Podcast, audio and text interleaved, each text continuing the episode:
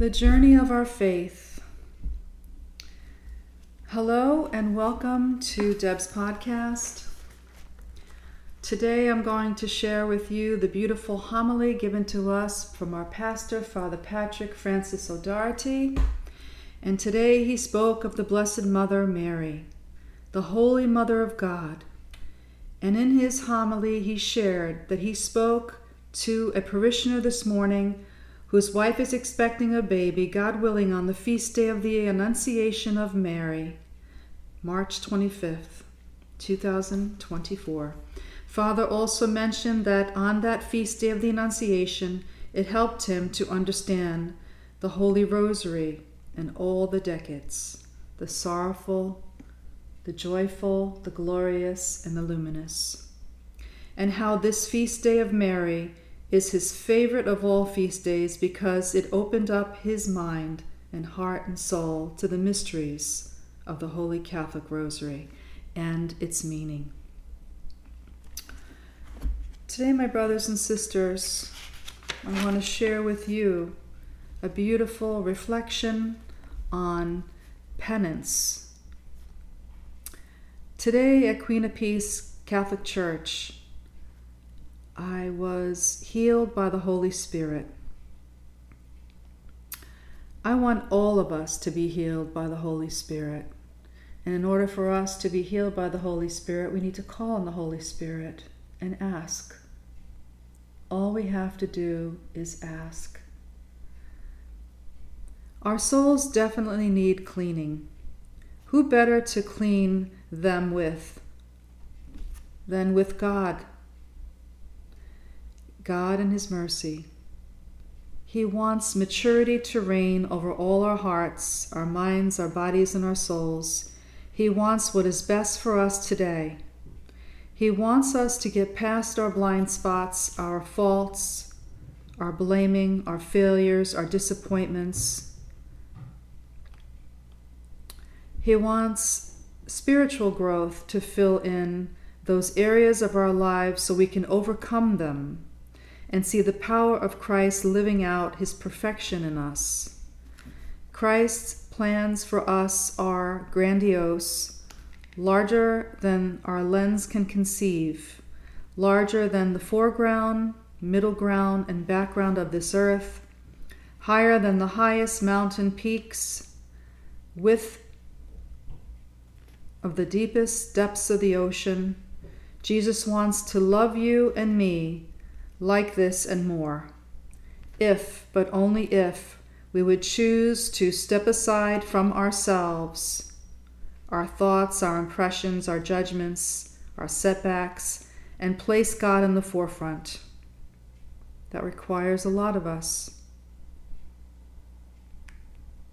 That would be overly pleasing to God and greatly rewarding to us in return as we complete our journey back to the Christ, the Son of God, the Son of Mary, who loves us beyond measure. Let us tap into the well of love that is Christ and allow the waters of Meribah to overflow into us and into our nation again. The earth and its people desperately need to be washed clean of the filth that has entered into their minds, hearts, and bodies. Let us try, try to live again in the sense of living first and foremost in God. This will replenish souls, and the remission of sin will be forgiven by the Most High. And the Lord's people then shall truly be free. And I believe this in my heart very deeply that if we truly want to be free of any chains of past sin or any mistakes we've made that have led us to feel like we're held in bondage, we can pray to God and to the Holy Spirit and ask them for help. And much more than that, have a keen awareness of their presence in our life and to be prayerful to God and to the Holy Spirit. And over time, you will hear the Holy Spirit and our Lord speak directly to your heart. We will have greater, more meaningful accomplishments in our lifetime when Christ remains in the center of our living. Christ is the first, Christ is the last, Christ is everything in between, holding truth, holding meaning, holding the key to truly live free. I would imagine everyone on this planet would just love to be free. What does true freedom mean to you? Is it financial? Is it spiritual? Is it familial? Is it all the above? As I breathe in the fresh air, I sense the presence of my Heavenly Father and my late earthly father, who went back to Jesus on February 15th of 22. Both reveal themselves and their presence to me, and all truths to be reflected upon and greatly revered.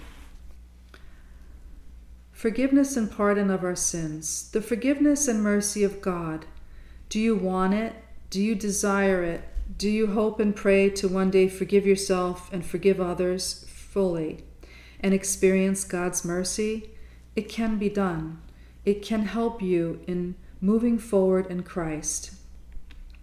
To purge the bad, poor past decisions is difficult to admit to self, and let alone to a priest, but we can pray and ask our Lord to give us spiritual courage.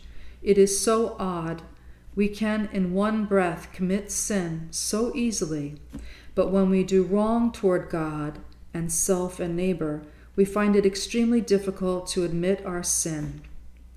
It is as if it is locked in a box with a key and a combination no one knows of, and we leave it to rest so we think.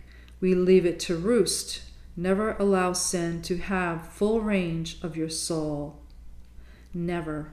It begins to cook inside of us. The devil likes to hold us hostage in our sin. So we remain in his control. And if we make the grave mistake and do nothing about it, we cook even further in the poisonous juices of our sins. Not at all a place to be for a devout Catholic. We must have the strength within us to unlock the chain of bondage and in prayer run forward, focus to God and His special priests, and discuss the sin at hand. Sin does not need to be carried with us our entire lives. Like baggage from the dump site? Nay. Our baggage can damage the beautiful, lovely, living, and breathing soul that Christ wants so much to keep his eyes on, protect daily from all future harm. We are God's ultimate creation. We are God's creation of light, and that light is Christ.